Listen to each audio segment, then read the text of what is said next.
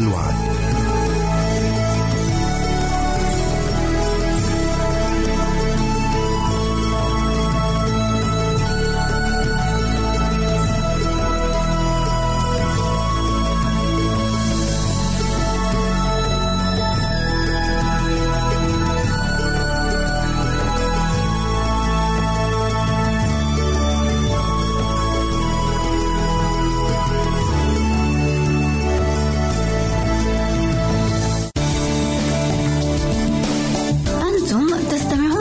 إذاعة صوت الوعد.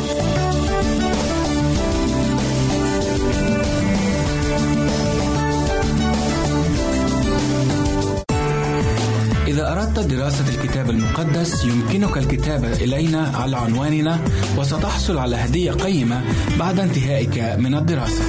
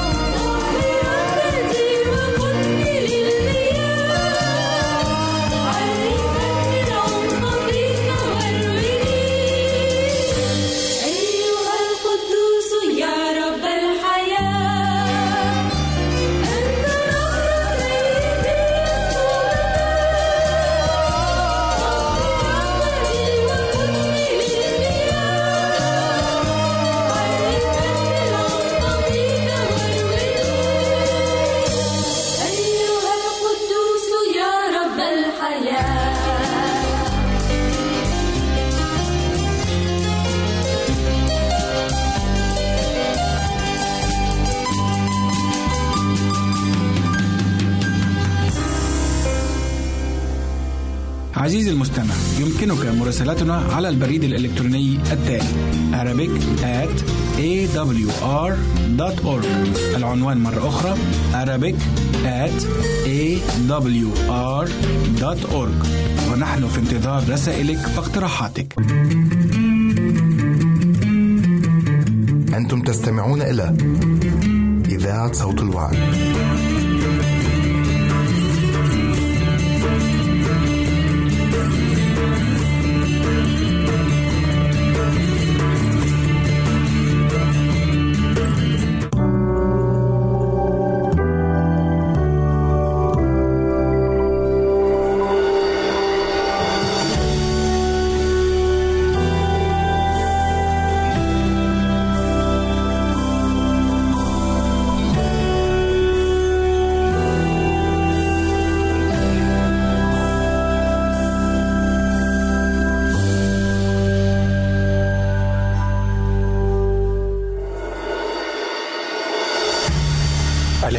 الشخصيات بين الإخوة والأخوات ماذا يصنع؟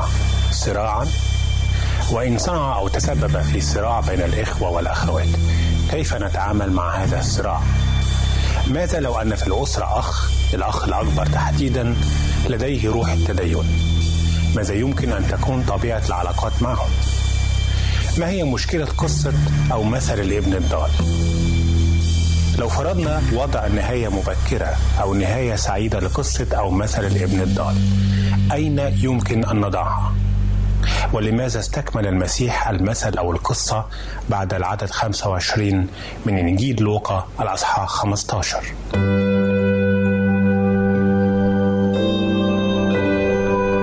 وسهلا بكم في حلقة جديدة من برنامج علاقات رمادي. حلقتنا اليوم عن الأخ الأكبر والابن الضال. الملامح الفنية للشخصية والعلاقة. من هو بطل القصة في مثل الابن الضال؟ الابن الضال أم الأب أم الابن الأكبر أخو الابن الضال؟ كيف تناول فن تلك العلاقة الغريبة المثيرة للتساؤل بين الأخ الأكبر وأخيه الأصغر الابن الضال؟ لوحة الأب الرحيم الشهيرة للفنان الهولندي ريمبرانت وضعها ووضع لمساتها الأخيرة سنة ألف وستمائة وتسعة وستين، ربما تكون هي آخر أعماله الفنية. بتمثل اللوحة المشهد الأساسي في مثل الابن الضال في إنجيل لوقا أصحاح خمسة عشر. بيعكس ريمبرانت في لوحاته هذه ألمه النفسي الدفين الشخصي بسبب فقدانه لابنه الوحيد البالغ من العمر سبعة وعشرين عاما. بيصور فيها الاستقبال الأبوي الحنون العطوف المتلهف من الأب الابن الضال العائد إليه. الأب يبدو بوجهه الذابل من المعاناة أو الشاحب، ويديه تحتضنان بحب كبير الابن الضال، مستخدما اللون الأبيض والأسود كمزيج من الضوء والظلام، إشارة إلى بزوغ الفجر ولنور القيامة الذي يقتحم عالم الموت المظلم من خلال انعكاس النور من مركز اللوحة مركز اللوحة اللي فيها الابن في حضن الأب. الأب ينحني بكل لطف ورقة على ابنه العائد بصورة الأب الشيخ الذي أعيا كثيرا انتظارا وترقبا لعودة ابنه، وبقي متأملا راجيا بكل إيمان إنه سوف يعود. هذا هو الحب غير المشروط للأب اللي بيعكسه ريمبرانت في لوحته الشهيرة. صورة الأب المتقدم في العمر بحكمته وبخبرته ومعاناته من الانتظار والترقب. أما الأخ الأكبر في اللوحة فهو في خلفية اللوحة الداكنة في الخلفية الداكنة اللي بتقترب من السواد، وكأنها سواد الرفض والغيرة والمطالبة بإحقاق العدل وليس الرحمة. نرى الابن الأخ أو الأخ الأكبر في اللوحة واقفا مع مجموعة من الأشخاص غير الواضحين، بتعتلي وجوههم دهشة الترقب نتيجة هذا اللقاء بشكل فيه استنكار. ولكن إن كانت هذه هي الملامح الفنية لشخصية الأخ الأكبر أو أخ الابن الضال، ماذا عن ملامح الكتابية أو الروحية للشخصية؟ وماذا عن علاقتها كما رسمها الكتاب المقدس؟ وماذا عن ظروفها الاجتماعية والثقافية آنذاك؟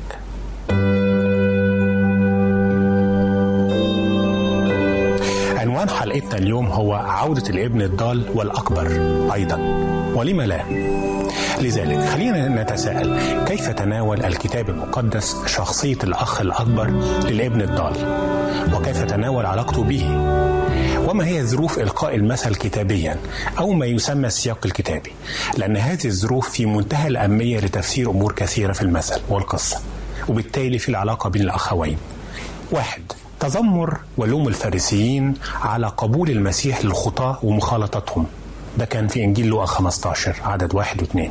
اثنين، أعطى المسيح أمثلة ردا على هذا التذمر، كانت ثلاثة أمثلة: الخروف الضال، الدرهم المفقود، ثم أخيرا الابن الضال، موضوع حلقتنا بقصته وعلاقته مع الأخ الأكبر. اثنين، رسالة المثل أيضا كانت موجهة إلى الفارسيين، وبالتالي ثلاثة، الابن الأكبر كان بيمثل هؤلاء أصحاب روح التدين الفارسيين، أصحاب نظرية العدل وليس الرحمة.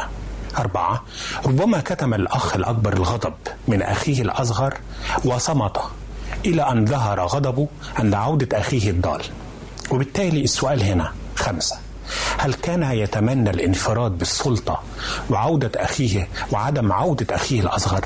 حيث الظروف الاجتماعية والثقافية في منتهى الأهمية لتفسير المثل ولفهم طبيعة العلاقة بين الأخ الأكبر وأخيه الابن الأصغر أو الابن الضال. لتتلخص هذه الظروف في الآتي: واحد، الابن الأكبر كان يأخذ ضعف الآخرين، وبالتالي الأصغر أخذ تلت الميراث فقط حسب التقاليد والشرائع آنذاك.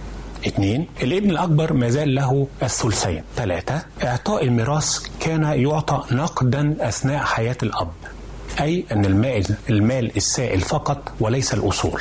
أربعة، الأخ الأكبر كان المفروض يتوسط بين الابن الأصغر وبين أبيه سعيا للمصالحة في حال طلب الابن الأصغر طلبا كهذا، لكن الأخ الأكبر لم يفعل ذلك. خمسة، جري أو رقد الأب الشيخ الوقور كان في ذلك الوقت نوع من المهانة له أو التقليل من مكانته الاجتماعية، وما كانش مفروض يعمل كده ولو في أصعب الظروف، لكن اللي حصل أنه الأب جري فرحا وشوقا للقاء ابنه الضال. ستة، مسؤولية الأخ الأكبر كانت تحديدا وقت الاحتفالات هو استقبال المدعوين، لكنه لم يفعل. سبعة، كان ذبح العجل المسمن أمر نادر الحدوث إلا في المناسبات الكبرى، لكنه تم بالفعل لأجل خاطر عودة الابن الضال واحتفالا به. ثمانية، ترك الأب للمأدبة والضيوف كان يعبر عن تواضع شديد، وبالتالي ذهاب الأب إلى ابنه بالخارج كي يحاوره يعتبر تواضعا شديدا. لذلك فإن الملامح الروحية لشخصية الأخ الأكبر للابن الضال يمكن تلخيصها في الآتي، ولكن مع مراعاة أن نفس هذه الملامح الروحية هي ملامح إيجابية عندما يتم التطرف فيها تتحول إلى للأسف الشديد إلى ملامح سلبية كالآتي: واحد، أخ شديد الإخلاص في واجباته الدينية لكنه مغلق أو محدود الأفق في تصوره عن الله ورحمته وعن تعاملاته الفريدة مع الإنسان وخاصة الخطاة ولو على حساب أخيه. اثنين، أخ فريسي النزعة وبالتالي لا يعترف فقط إلا بالتدين وأساليبه. ثلاثة، أخ يتحامل على نفسه لإرضاء الله، أي أنه بيكلف نفسه ما لا طاقة به، بينما الله لا يحتاج كل هذه الأمور، فقط يحتاج إلى قلبه، لكنه كان شخص أو أخ غير مرهف الإحساس الروحي بهذه الطريقة. أربعة، أخ مزدوج الشخصية الروحية، فهو متمسك بالحرف الديني والتقاليد الشكلية زي ما بنشوفها حوالين الأيام دي، ومع ذلك لم يراعي نفس هذه التقاليد عند عودة أخيه الضال. خمسة، أخ قاسي القلب مليء بروح الإدانة بالرغم أنه متدين ويعرف أن الله غفور رحيم، لكن قسوته طالت أخيه نفسه. إن كانت هذه هي الملامح الروحية للأخ الأكبر لابن الضال، كيف نتعرف على شخصيته بمزيد من الملامح النفسية من خلال علم النفس؟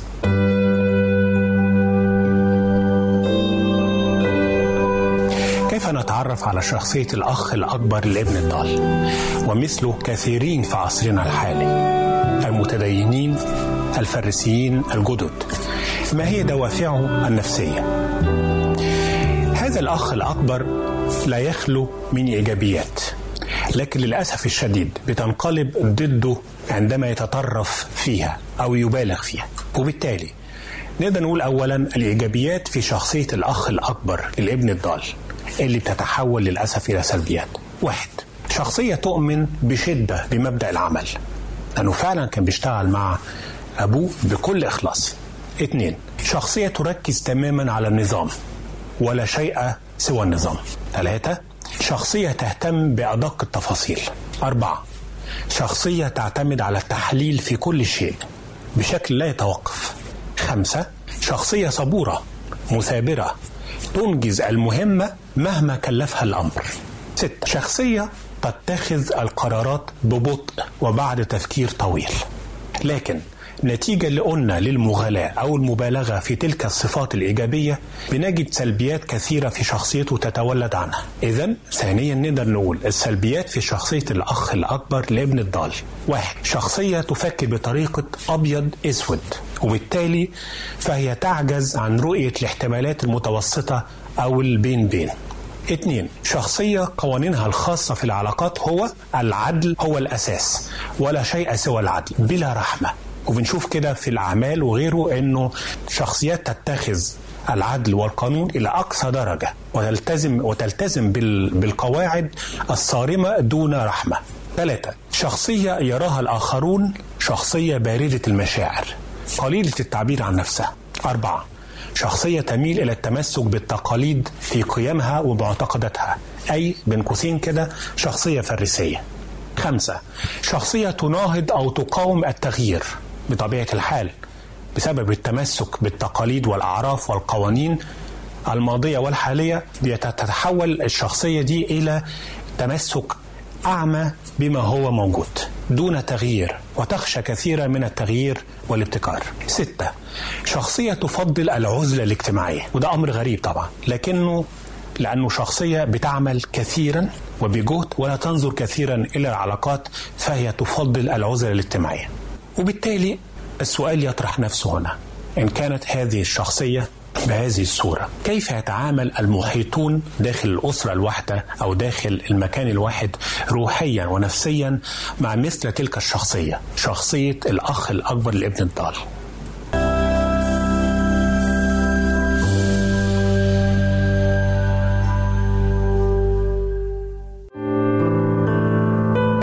عزيزي المستمع، يمكنك مراسلتنا على عنواننا الإلكتروني arabic at a w r dot org.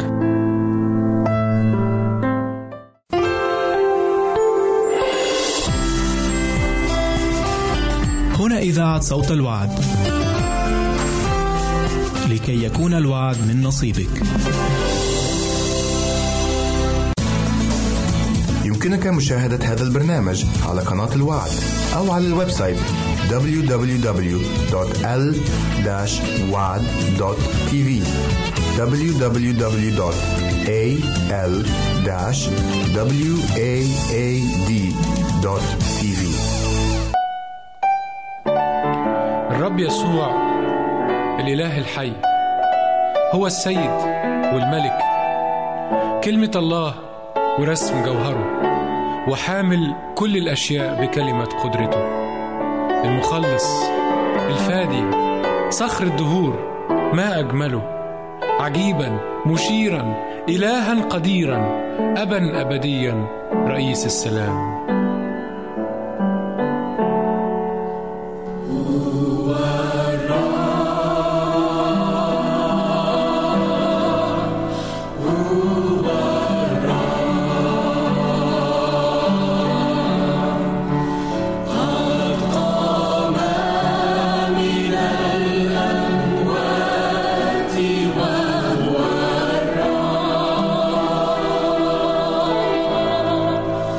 Amen.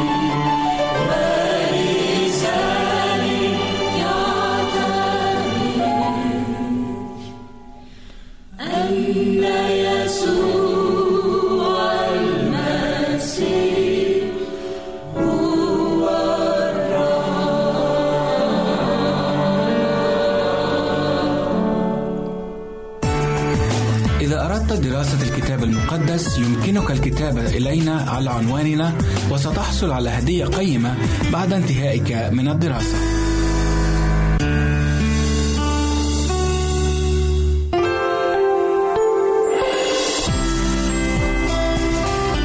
هنا إذاعة صوت الوعد لكي يكون الوعد من نصيبك.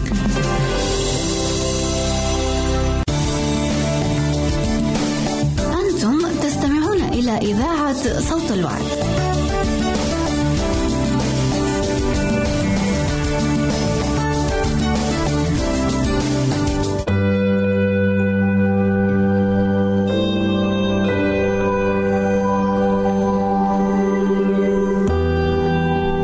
بعد استعراضنا للملامح الفنية والروحية والنفسية لشخصية صعبة زي شخصية الأخ الأكبر لابن الضال، بنأتي إلى الجانب العملي اللي من خلاله إزاي نتعامل مع شخصية زي كده، أو كيفية التعامل روحيا ونفسيا مع هذا الشخص. أو بطريقة تانية، ما هي الطرق الروحية والنفسية للتعامل الناجح مع شخصية فريسية صعبة مثل الأخ الأكبر؟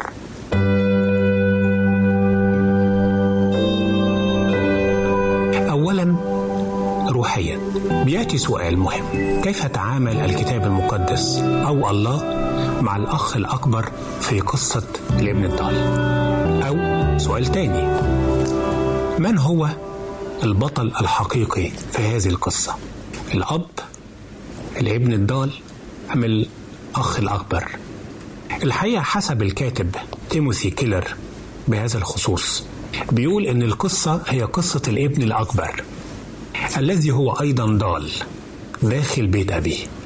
الابن الأصغر كان ضالا خارج بيت أبيه، لكن هذا الأخ الأكبر المثير الحياة للتساؤل والدهشة كان يعتبر ضالا داخل بيت أبيه، لأنه ما كانش فاهم بالضبط العلاقة الروحية مع الله شكلها إيه، واستقل بنفسه الابن الأصغر وصار في عالم الشر. لكن الابن الأكبر استقل بنفسه أيضا وصار في عالم التدين. كلاهما كان ضالا. الابن الأكبر أيضا كان ضال. ليه؟ لأنه استخدم صلاحه أو بره الذاتي أو إحساسه بأنه بيصنع كل ما هو مطلوب منه. هذا الإحساس استخدمه ضد أخيه وضد أبيه في النقاش مع أبوه. كان مصاب بما, بما يسمى البر الذاتي أو الكبرياء. طيب، إزاي تعامل الأب أو الله، الأب ممثل الله في هذا المثل، مع تلك الشخصية؟ بالآتي: واحد، الحوار.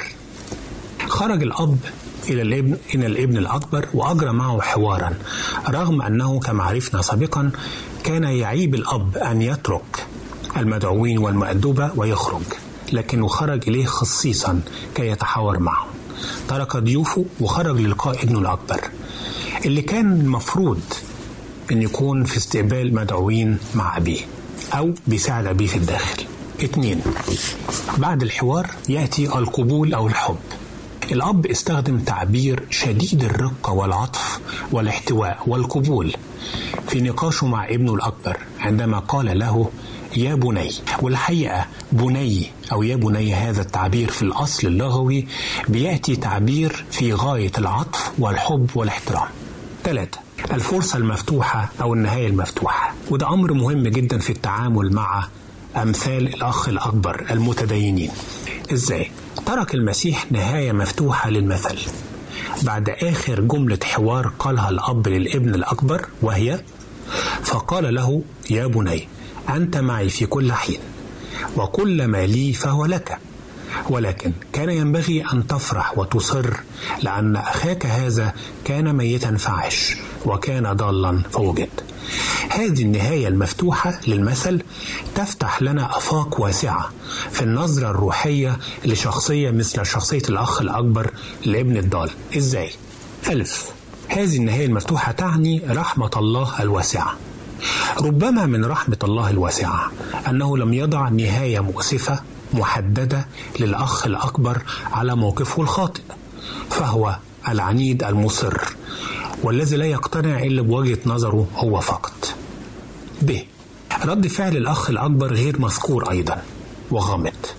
بعد الحوار مع الأب، وكأن هناك فرصة مفتوحة لجميع الشخصيات المشابهة للابن الأكبر، تلك الشخصيات التاركة للرحمة والمتمسكة فقط بالعدل والمفروض والتقاليد والعقاب، أيضا ولكل الذين يشعرون ببرهم الذاتي وبالاكتفاء. هناك فرصة مفتوحة. جيم، موقف الأخ الأكبر من أخيه الأصغر غير مذكور أيضا، وهذا تابع للنهاية المفتوحة للمسألة. بعد حوار أبيه الرائع معه بالخارج بيجي السؤال: هل اقتنع الأخ الأكبر بكلام أبيه وانفتحت عيناه وتحول من فريسي الهوى إلى أخ أكبر حقيقي بكل معنى الكلمة، يغلب أو يرجح كفة الرحمة على العدل؟ هل فتح ذراعيه لاحتضان أخيه الأصغر الذي كان ضالا فوجد وميتا فعاش؟ هل تغير اتجاهه الروحي من فريسي ناموسي إلى أخ رحيم يملأ الغفران قلبه وتملأه المحبة غير المشروطة للخاطئ النادم؟ ربما، ربما نعم، ربما لا، لكن الإجابة دائما في النهاية المفتوحة تعني أن ثمة بابا مفتوحا للرحمة لهذا الأخ الضال أيضا الضال. المسيح توقف عند نهاية مفتوحة، وده بيؤكد الفكرة الأساسية أن تصمت القصة عن رد فعل الأخ الأكبر المتوقع بأن يظل مصرا على موقف الرافض لعلاقة أخيه. ده كان أمر متوقع، لكن القصة صمتت عن هذا رد الفعل الطبيعي المتوقع. ليه؟ لأن ده معناه أن هناك بصيص أمل في تغير موقفه من أخيه وبداية علاقة جديدة معه قائمة على أساس الحب والرحمة، لا على أساس المنافسة على السلطة والمال والرفض. ثانيا، نفسيا، كيف نتعامل مع شخصية صعبة مثل شخصية الأخ الأكبر الابن الضال والمنتشرة بالفعل في أيامنا كثيرا؟ أو بمعنى آخر، كيف نتعامل بنجاح مع مثل هذه الشخصية من الناحية النفسية؟ كيف نفهمها؟ والمفتاح في هذا السؤال أو في العلاقة الناجحة مع هذا الشخص الصعب بيأتي من السؤال: كيف نخرجه من صندوقه؟ بمعنى إزاي نخرجه من عالمه الضيق اللي حصر نفسه فيه. هذا المفتاح بتقدمه لنا عالمة النفس والتواصل سوزان لينجر في كتابها نحو التواصل بيننا. واحد، نشجعه ببطء على توسيع قدرته على قبول دائرة واسعة من الأصدقاء رويدا رويدا، لأنه هو قليل العلاقات فيحتاج إلى توسيع علاقاته وبالتالي إثراء حياته. اثنين، نشجعه على الإنصات لوجهات نظر الآخرين، يعني نعرض عليه وجهات نظر أخرى ولكن بشكل موضوعي وبدون عاطفة أو انفعال، لأنه شخص لا يخضع كثيرا للعاطفة بل للمنطق وحده. ثلاثة، نشجعه على روح الدعابة، أيوه، لأنه هو شخص صارم و... وأحيانا حتى من كثرة تدينه يظن أن الدعابة نوع من عدم التدين، وبنلاحظ كده كتير حوالينا. عشان كده الغريب إن هو في داخله روح دعابة لأنه إنسان ذكي بطبعه، لكن تحتاج إلى من يساعده على إخراجها في جو ودي، وهي كمان بتبقى روح الدعابة دي مغمورة تحت التعامل الجدي أو تحت القناع اللي بيرتديه عشان يبدو شخص صارم وجدي. أربعة، نساعده على قبول التغيير في التوقيت المناسب. التغيير كلمة مفتاحية في التعامل الناجح مع هذا الشخص كي يتطور، رغم أنه شخص عنيد ضد التغيير لأنه تقليدي ويقدس التقاليد والأعراف ويقدس القوانين كما هي، لكن هذا الشخص يحتاج أنه قبل ما يجزم أمره في تكوين رأي معين أو موقف معين نخش معه في حوار ونحاول نقنعه بالتغيير ولو درجة درجة. خمسة، نساعد هذا الشخص على الدخول في تجارب جديدة ولكن بخطوة بسيطة أولا. هذا الشخص حابس نفسه في الصندوق بتاعه، في عالمه، في شغله المتفاني فيه جدا، قليل الاجتماعيات، قليل العلاقات، وبالتالي ليس لديه تجارب جديدة تثري طريقة تفكيره، تثري نفسيته، تثري حتى نظرته للحياة بشكل عام، لكن يحتاج إلى هذه الأمور خطوة خطوة بخطوات بسيطة أولا، إن يخش في تجارب جديدة، إن يخش في علاقات جديدة.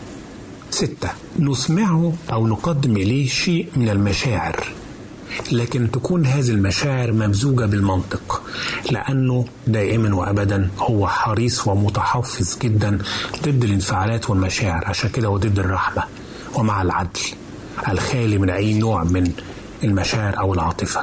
عشان كده هو يحتاج إلى لمحة من المشاعر في حياته، يحتاج إلى لمحة من أن يكون بيقبل أن يكون إنسان متعاطف، ولكن لأسباب منطقية. المنطق عنده شيء قوي جدا ولا يجب أبدا أن نتجاهله. سبعة، وده أمر مهم جدا جدا، نساعده على رؤية رمادية بين اللونين. قلنا في, في, في الحلقة أنه هذا الشخص أو شخصية الأخ الأكبر الفريسي بطبعه أو الناموسي أو الشخص القانوني الأبعد حد، هذا الشخص ينظر إلى الأمور بطريقة أبيض أو أسود، لكن خصوصا في الحكم على الناس، تحديدا في الحكم على الآخرين. لكن أنه يبتدي يتعلم إزاي يكون بينظر إلى الأمور وإلى الواقع نظرة رمادية، ده أمر مهم جدا. ونظرة رمادية لا تعني لا تعني خلط الشر بالخير، ولا تعني الموائمة أو الموازنة أو التوفيق أو التلفيق بين أمور متعارضة، لكن تعني أنه في كل شخص هناك نقاط بيضاء ونقاط سوداء، هناك نقاط ضعف وهناك نقاط قوة، ويجب أن ينظر هذا الشخص إلى الآخرين بهذه النظرة، أنه ليس هناك شرير أو ليس هناك إنسان شرير بالكامل وليس هناك إنسان خير بالكامل، بل الأبيض يختلط مع الأسود في كل شخص من حياتنا. عشان كده بيحتاج أن يكون بيدرك أن هناك لون آخر في الحياة، هو اللون الرمادي اللي بيجمع بين الأبيض والأسود في كل شخص فينا. في النهاية عايز أختم لكل شخص ربما يرى نفسه أو بعض ملامحه في شخصية الأخ الأكبر، لديه إيجابيات لكن هذه الإيجابيات بيبالغ فيها فتتحول للأسف إلى سلبية. عايز أقول له ارجع تاني للتوازن، ارجع تاني للتوازن بالأبيض والأسود، ارجع تاني بنعمة الله اللي بيدينا هذا التوازن بين النظرة للعدل والنظرة للرحمة. الله عادل والله رحيم في نفس الوقت. المسيح كان عادل جدا لكنه كان رحيم في نفس الوقت، وكلنا محتاجين نتعلم هذه الصفة، التوازن بين الأبيض والأسود، والنظرة للإنسان على أنه يحتاج إلى معونة خاصة من الله حتى يتم خلاصه. وإلى حلقة قادمة إن شاء الله.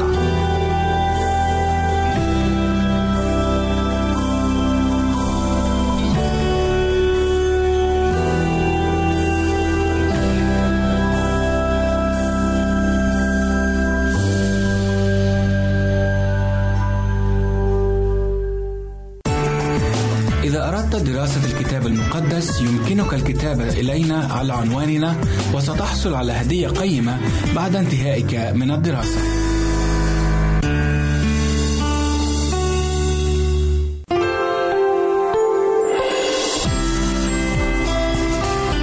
هنا إذاعة صوت الوعد،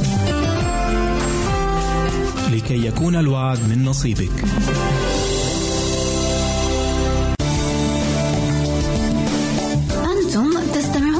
إذاعة صوت الوعد.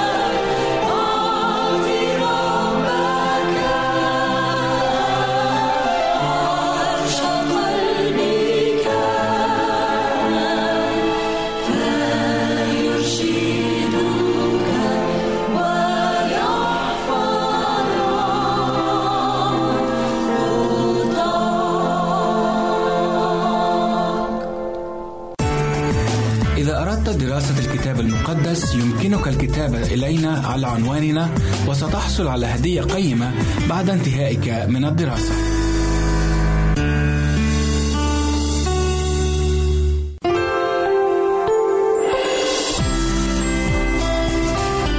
هنا إذاعة صوت الوعد، لكي يكون الوعد من نصيبك.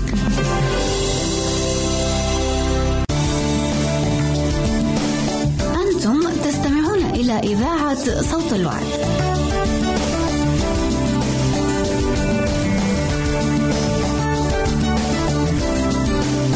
أهلا وسهلا بكم أحبائي المستمعين والمستمعات في حلقة جديدة من برنامجكم أمثال الحكيم. حكمة النهاردة مأخوذة من سفر الأمثال إصحاح عشرة من عدد أربعة وعشرين إلى عدد خمسة وعشرين. يقول الحكيم: خوف الشرير هو يأتيه، وشهوة الصديقين تمنح كعبور الزوبعة، فلا يكون الشرير، أما الصديق فأساس مؤبد. حكمة النهاردة سليمان الحكيم بيكلمنا عن شعور الشرير، هو دايما بيكون خوف. وبيذكرنا سليمان الحكيم إن خوف الشرير هو يأتيه. في البداية عايزين نعرف إيه هو الخوف ومن هو الشرير. الشرير هو الإنسان الذي يسلك بعكس إرادة الله، هو الإنسان الذي يسلك بحسب شهواته وحسب أغراضه الدنيئة وحسب مطامعه وأهواءه، ولا يعطي الله مكانا في حياته. الشرير هو الذي يكسر كل كلام الله وكل القيم السامية التي أعطاها الله للإنسان. ويقول الكتاب هنا إن خوف الشرير يأتيه. إيه هو الخوف اللي بيتكلم عنه الكتاب المقدس؟ تعالوا عشان نعرف إيه هو الخوف اللي بيجي للشرير نقرأ من الرسالة للعبرانيين إصحاح عشرة وعدد ستة وعشرين لعدد تسعة وعشرين. يقول كاتب الرسالة إلى العبرانيين: فإنه إن أخطأنا باختيارنا بعدما أخذنا معرفة الحق، لا تبقى بعد ذبيحة عن الخطية، بل قبول دينونة مخيف وغيرة نار عتيدة أن تأكل المضادين. من خالف ناموس موسى فعلى شاهدين أو ثلاثة شهود يموت بلا رأفة، فكم عقابا أشر تظنون أنه يحسب مستحقا من داس ابن الله وحسب دم العهد الذي قدس به دنسا وإصدر بروح النعمة. إيه هنا خوف الشرير اللي بيتكلم عنه كاتب الرسالة للعبرانيين؟ الخوف هنا الدينونة الحتمية التي ستصيب كل شرير. الخوف هنا إن الإنسان يقع تحت يد الله القدير. والشرير بيسأل نفسه: إزاي أنا أقدر أنقذ نفسي؟ الشرير بالرغم شره لكنه يعلم أنه لا توجد قوة ما تستطيع أن تنقذه من يد الله القديرة. مفيش قوة هتقدر تنقذ الشرير من إيد الله في يوم الدينونة. وعشان كده سليمان الحكيم بيأكد النهاردة وبيقول لنا إن الخوف اللي بيخافه الشرير لابد أن يأتيه، لابد إن الإنسان هيعاني، لابد إن الإنسان هيقف، لابد إن الإنسان هيعطي حساب عن نفسه إن كان خيرا أو شرا. فالشرير لما هيجي الوقت عليه وهيشوف الله جاي على سحاب السماء وهيقول للجبال: اسقطي علينا واخفينا عن وجه الجالس على العرش، لأنه قد جاء يوم غضبه العظيم ومن يستطيع الوقوف. يا ترى الصخور ساعتها هتسقط؟ يا ترى ساعتها هيجرى له إيه؟ هل هيقدر يتغاضى أو هيقدر يهرب من هذه الدينونة؟ الإجابة بكل يقين وبكل تأكيد: لا يمكن. لا يمكن للشرير أن يهرب من ذلك اليوم، مش ممكن أبدا. خوف الشرير هو يأتيه. ليه؟ ما هو ربنا كان قاعد يقول له: ما يا ابني، ما أنا كنت في العالم وإنت عايش في العالم، وقتك اللي أنا اديتهولك بناديك، بقول لك تعالى، بقول لك ما تحتقرش النعمة اللي بين ايديك، وبطلب منك انك تقبل تقبل اللي انا عملته عشانك. يا ابني انا حاولت بكل الطرق ان انا اجذبك الي، لكنك انت رفضت. فيش حاجة انا عملتها الا وعملتها لاجلك. وهنا الكتاب بيقول للخاطي: يا خاطي أنت مالكش عذر. الخوف اللي أنت بتخافه دلوقتي مش حله أنك تهرب منه، مش حله أنك تتجاهله، مش الحل أنك تنسى أو تتلهي بالعالم. لا لا لا، الحل الوحيد ليك يا شرير، يا خاطي، يا اللي لسه ما قابلتش المسيح مخلص ليك، الحل هو أنك تروح للسيد المسيح. الحل أنك تجيله وتقول له: يا رب أنا خاطي، يا رب أنا محتاج لك، يا رب انقذني انقذني، أنت الوحيد يا رب اللي تقدر تحطم القيود اللي جوايا، أنت الوحيد يا رب اللي تقدر تديني حياة جديدة، أمل جديد أقدر أعيش بيه. يا رب أنا من غيرك ضايع، أنا من غيرك لا شيء أبدا، يا رب اغفر لي خطيتي، يا رب اقبلني، يا رب خليك معايا، اغسلني من خطيتي، نقيني من كل الشرور اللي جوايا. لكن الخاطي اللي بيحاول ينسى أو يتناسى، الخاطئ اللي بيحاول إن هو يتجاهل دعوة ربنا ليه، الكتاب بيقول له: لأ، خوفك هيجيلك هيجيلك، اللي أنت خايف منه هيحصل هيحصل، مفيش مجال إلى الهروب أبدا، مفيش مجال إنك تهرب من دينونة الله. يكمل الكتاب ويقول: بس شهوة الصديقين تمنح. إيه الشيء اللي بيشتهيه الصديق واللي ربنا هيديها له؟ خلي بالنا، زي ما الشرير بيخاف من الله، الصديق بقى بيشتهي الله. شفت الفرق؟ شفت الفرق بين الاتنين؟ الشرير بيهرب من الله، الصديق يهرب إلى الله. الشرير بيخاف الوقوف أمام الله وبيقول للجبال اسكت علينا، أما المؤمن، الإنسان البار، الإنسان اللي سلم حياته للرب، يقول: هذا هو إلهنا، انتظرنا فخلصنا، عايز يجري إليه. ليه؟ ليه؟ لأن دي اللهفة بتاعته. إيه هي اللهفة بتاعت الإنسان المؤمن؟ لهفته إن هو يرى الله، لهفته إن هو يقعد مع الله، لهفته إن هو يقول: يا رب أنا عايز أكون معاك، عايز أكون ملكك، عايز أتمتع بيك، عايز أشوفك يا رب، أنا مش لاقي شبعي هنا في الأرض. يقول له ربنا: طب خلي بالك بقى، الشهوة بتاعتك أنا هديها لك. إزاي هيديها له؟ تعالوا نقرأ في رؤيا واحد وعشرين ثلاثة. يقول يوحنا الحبيب: وسمعت صوتا عظيما من السماء قائلا: هوذا مسكن الله مع الناس، وهو سيسكن معهم، وهم يكونون له شعبا، والله نفسه يكون معهم إلها لهم. شهوة الصديق تمنح. تمنح إزاي؟ هيجي وقت، هيجي وقت وهنكون مع الله إلى أبد الأبدين، هنكون مع الرب يسوع، هننسى التعب، هننسى الألم، هننسى الحزن، هننسى الخطية، هننسى كل التجارب السيئة اللي احنا عايشين فيها. عشان كده المؤمن المؤمن دايما بيقول له: نفسي أشوفك يا رب، نفسي أشوفك، نفسي أكون معاك، أثرها بقى كفاية، أنا مش عايز العيشة المملة اللي أنا فيها دي، خلاص بقى، تعالى يا رب، أمين تعالى. رب يقول له: أنت أنت بتشتهيني؟ طب أنا همنح لك الشهوة دي، أنا هحقق لك أحلامك، أنت هتكون معايا. عشان كده لازم نخلي بالنا من حاجة مهمة جدا جدا جدا، المصير يا أحباء. إحنا آه كلنا يا إما الخوف هيجيلنا لو كنا أشرار وربنا يحمينا من المصير ده، يا إما شهوتنا هتمنح لو كنا ماشيين مع الرب، وهنكون مع الرب إلى أبد الأبدين. وده اللي أنا بتمناه ليا ولكل واحد بيسمع هذه الكلمة الآن. خلي بالنا إن في النهاية لابد أننا جميعا نقف أمام الله، ولكن هتكون الحكاية مختلفة بالناس والتانية، مش هيكون الكل زي بعض. كلنا هنقف، كلنا هنعطي عن نفسنا حسابا، ولكن عندما يأتي الرب من السماء هيكون في ناس فرحانة وناس حزينة. اللي فرحان هو اللي بيرتبط بالرب، هو اللي منتظر المجيء، لكن الحزين هو اللي خايف من هذا المجيء، خايف من المواجهة. وقت ما هنشوف الرب، وقت ما الرب هيجي، يا إما هيكون للبهجة، يا إما للرعب، أو للحياة، أو للموت. كل ده بيرجع لمين؟ كل ده بيرجع لينا، إحنا اللي بنقرر مصيرنا، إحنا اللي بنقرر مصيرنا. الكتاب بيقول لنا إن خوف الشرير هيجيه هيجيه، وإن شهوة البار هينالها هينالها.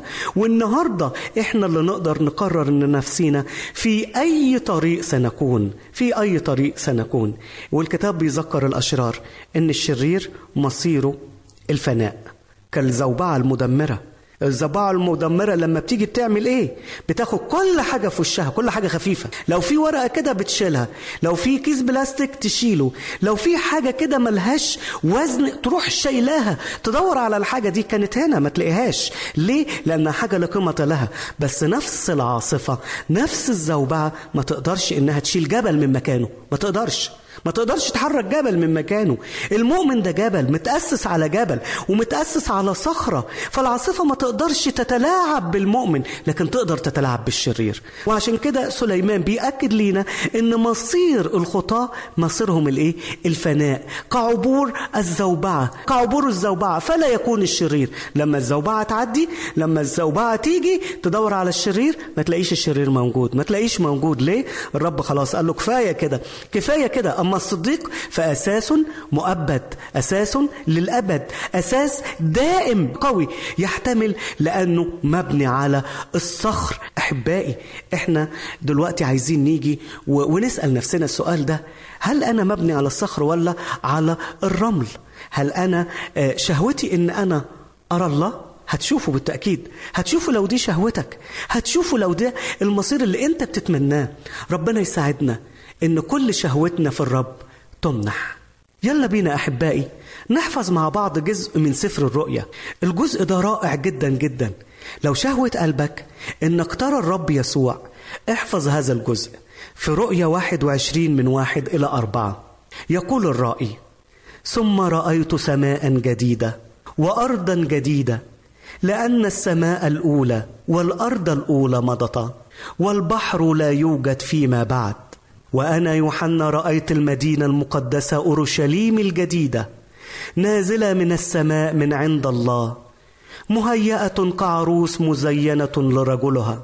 وسمعت صوتا عظيما من السماء قائلا: هوذا مسكن الله مع الناس، وهو سيسكن معهم، وهم يكونون له شعبا، والله نفسه يكون معهم إلها لهم، وسيمسح الله كل دمعة من عيونهم، والموت لا يكون فيما بعد، ولا يكون حزن ولا صراخ ولا وجع فيما بعد، لأن الأمور الأولى قد مضت.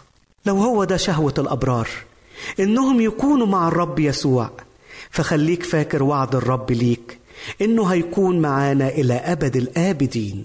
آمين. سعدت أحبائي بوجودي معكم، على أمل اللقاء في حلقة أخرى. سلام الرب معكم، وإلى اللقاء.